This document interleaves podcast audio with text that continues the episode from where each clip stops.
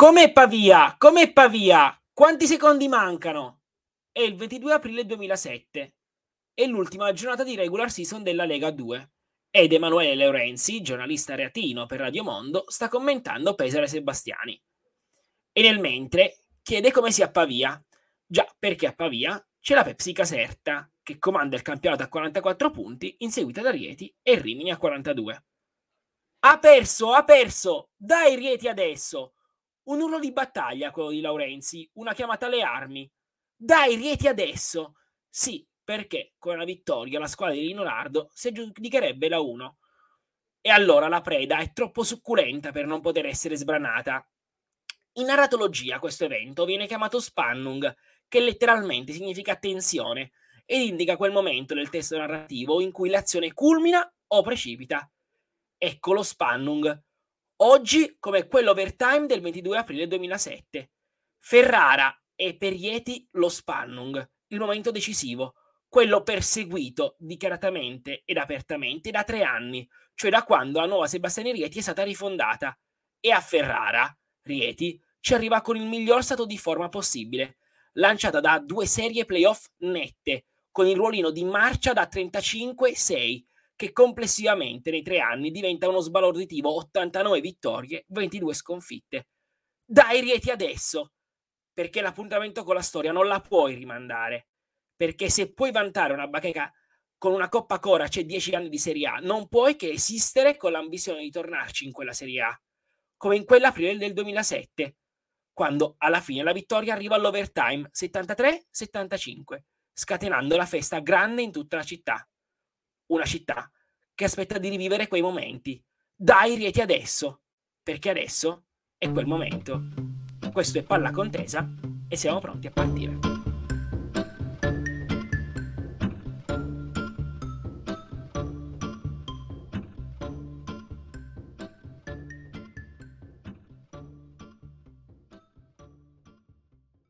Dai Rieti adesso. Io sono Corrado Di Febo e questo è Palla Contesa, il primo daily podcast di avvicinamento all'ultimo evento L N P dell'anno, raccontato con il taglio di Quinto Quarto.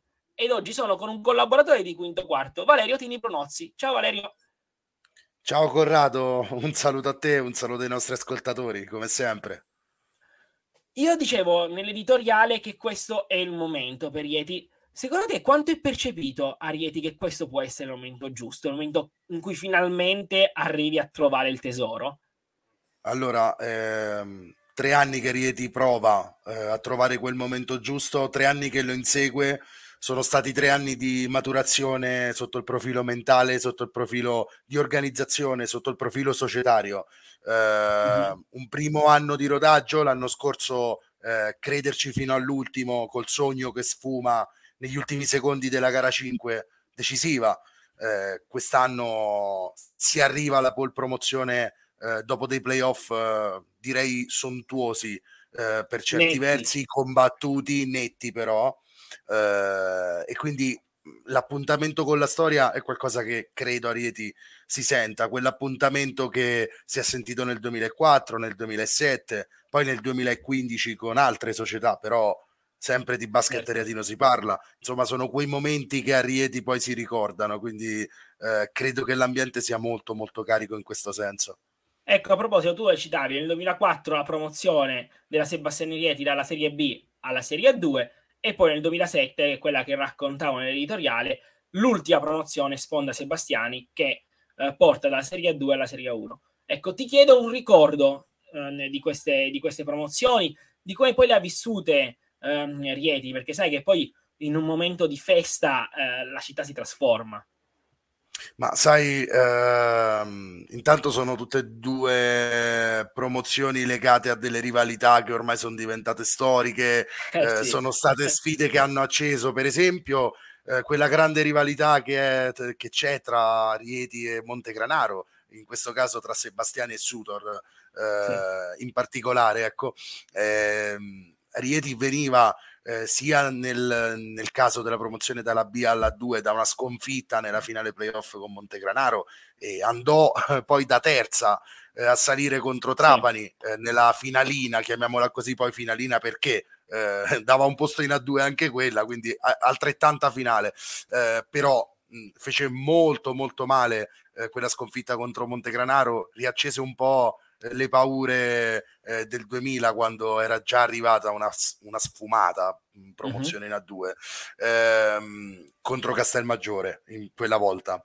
Eh, nel duemilasette eh, nel duemilaquattro fu veramente, io avevo quattordici anni, quindi ho i ricordi di un ragazzino, quindi ro- rosa, tutti rosa, Corrado, tutti molto molto belli con una squadra che per la B non aveva senso a quel tempo. Eh, basti pensare che come playmaker Aniello Laezza e Cristiano Fazzi eh, erano giocatori da Serie A due stabile, dieci anni, e che scisero eh, a sposare in B il progetto di Gaetano Papalia, allora presidente, eh, che comprendeva anche altri giocatori di Serie A come eh, Maximiliano Reale, Massimo Guerra, eh, Antonello Riva. Antonello Riva è un nome che sicuramente da Aosta eh sì. a Palermo lo conoscono lo tutti conosco, se ci si intende eh sì. di basket, quindi ne era una uno preferito, ne uno preferito tra questi? Beh, il preferito di tutti a Rieti era il capitano Picchio Feliciangeli, chiaramente romano, mariatino d'adozione fin dal novantacinque, oggi vive a Rieti, è stato molto molto tempo nel basket cittadino, eh, anche il figlio gioca nelle giovanili ah. eh, a Rieti, eh, sponda, l'altra sponda, però gioca anche lui, quindi figlio d'arte eh, eh. E, e storia e tradizione che spero che continui in qualche modo, quindi Feliciangeli sicuramente era il preferito di tutti, anche, forse di tanti anche nella finale del duemilasette, perché di fatti fu una trentesima di campionato ma una finale a tutti gli effetti, perché sì, anche sì, Pesaro sì. aveva l'opportunità di salire eh, vincendo contro Rieti e con la sconfitta di Caserta si accese la speranza anche per Pesaro a quel punto, Corrado, quindi eh, quel tiro di Fulz che non entra è Serie A, è Serie A, è Serie A del mitico eh, Laurenzi eh, era davvero decisivo per l'A, quello, Corrado, ecco, perdere per Rieti sarebbe stato affrontare la trafilata ai playoff, eh, affrontarla forse da, da terza classificata, non ricordo adesso bene, sì, sì, no, perché anni. Es- esatto, lì il, il rischio era che poi finiva a tre e tu eri terza, quindi Um, e, e, e quindi con la beffa magari di ritrovarti anche in finale senza il fattore campo, no? Contro magari esatto. un'eventuale seconda, eh, quindi niente, molto molto molto bello quel ricordo mh, di, di quella squadra. Eh, ricordo i nomi eccezionalmente importanti, Alessandro Cittadini preso eh, all'ultimo per fare la run playoff, riuscita benissimo, ma Beh. in cabina di regia Davide Bonora, Uh, playmaker della nazionale per dieci anni, uh, Joe Troy Smith, uno dei grandissimi americani Beh, della Serie A due, uh, credo di tutti i tempi, uno degli americani più amati a Rieti, Marcus Melvin. Chi ci ascolta da Rieti questi nomi eh, li ama ancora oggi e li conosce. Michele Mian, che era ad Atene insieme sì. a quello che poi è stato coach Righetti, no? Tutti i nomi che in- intorno a Rieti girano da tanto e, adesso e, e era insistente. Faccio un, un passo invece all'attualità, ehm, perché eh, io credo che insomma ne, nella ricerca di questo tesoro un ruolo importante lo stia avendo Dell'Agnello, che a, almeno per quello che ho vissuto io mi sembra veramente il personaggio freddo, a tratti anche quasi distaccato da quell'ambiente che invece è passionale come, come Rieti, però credo che proprio questa freddezza, questo distacco eh, siano le armi giuste per questa piazza. L'hai visto pure tu questo personaggio giusto al momento giusto? Ma ehm, è molto azzeccato questo, questa valutazione che fai, mi piace molto. Um, il primo anno c'era Righetti che ha questo tipo di calma, questo tipo di sangue mm-hmm. freddo. Io conosco il coach, è una persona eh, anche glaciale nei momenti caldi, però peccava d'esperienza. L'anno scorso c'è stato coach Finelli che era tutto il contrario di questo, contrario, passionale, esatto. focoso, eh, piacevole davvero anche da sentir parlare, da sentir snocciolare le sue valutazioni post partita.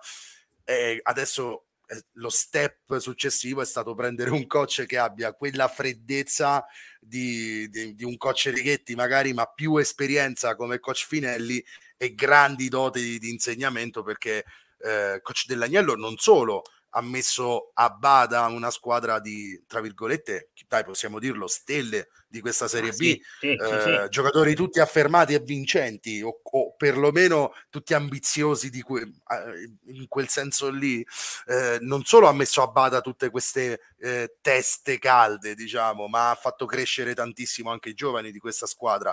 Eh, Lorenzo Piccin è il fiore all'occhiello della stagione eh sì, di Sandro eh sì. Dell'Agnello. Eh, come ha detto un altro dei nostri grandi collaboratori, Romanelli, eh, sì. è il pretoriano, è il pretoriano di Dell'Agnello, vero? Gli do ragione. Eh, e un, un coach così freddo e criptico ta- talvolta sì. a un ambiente focoso, infuocato come Rieti, fa bene, Corrado. Eh, dopo un anno posso affermare che eh, eh, è quello il mood da tenere. Quando gli opposti poi si attraggono e creano delle belle storie, come quella eh, della Sebastiani Rieti di quest'anno, che adesso eh, deve completarsi con un finale che, che può diventare storia, come è diventata storia la promozione del duemilaquattro, la promozione del duemilasette e eh, tutti gli altri eventi legati al mondo Sebastiani. Allora, dai, Rieti adesso, vedremo se per la Sebastiani questo è il momento giusto, però tutto sembra portarci a quello. Grazie mille, Valerio. Vedremo se sarà Serie A, Corrado. Vedremo se sarà Serie A. E ci vediamo a Ferrara. Beh, ci vediamo a Ferrara.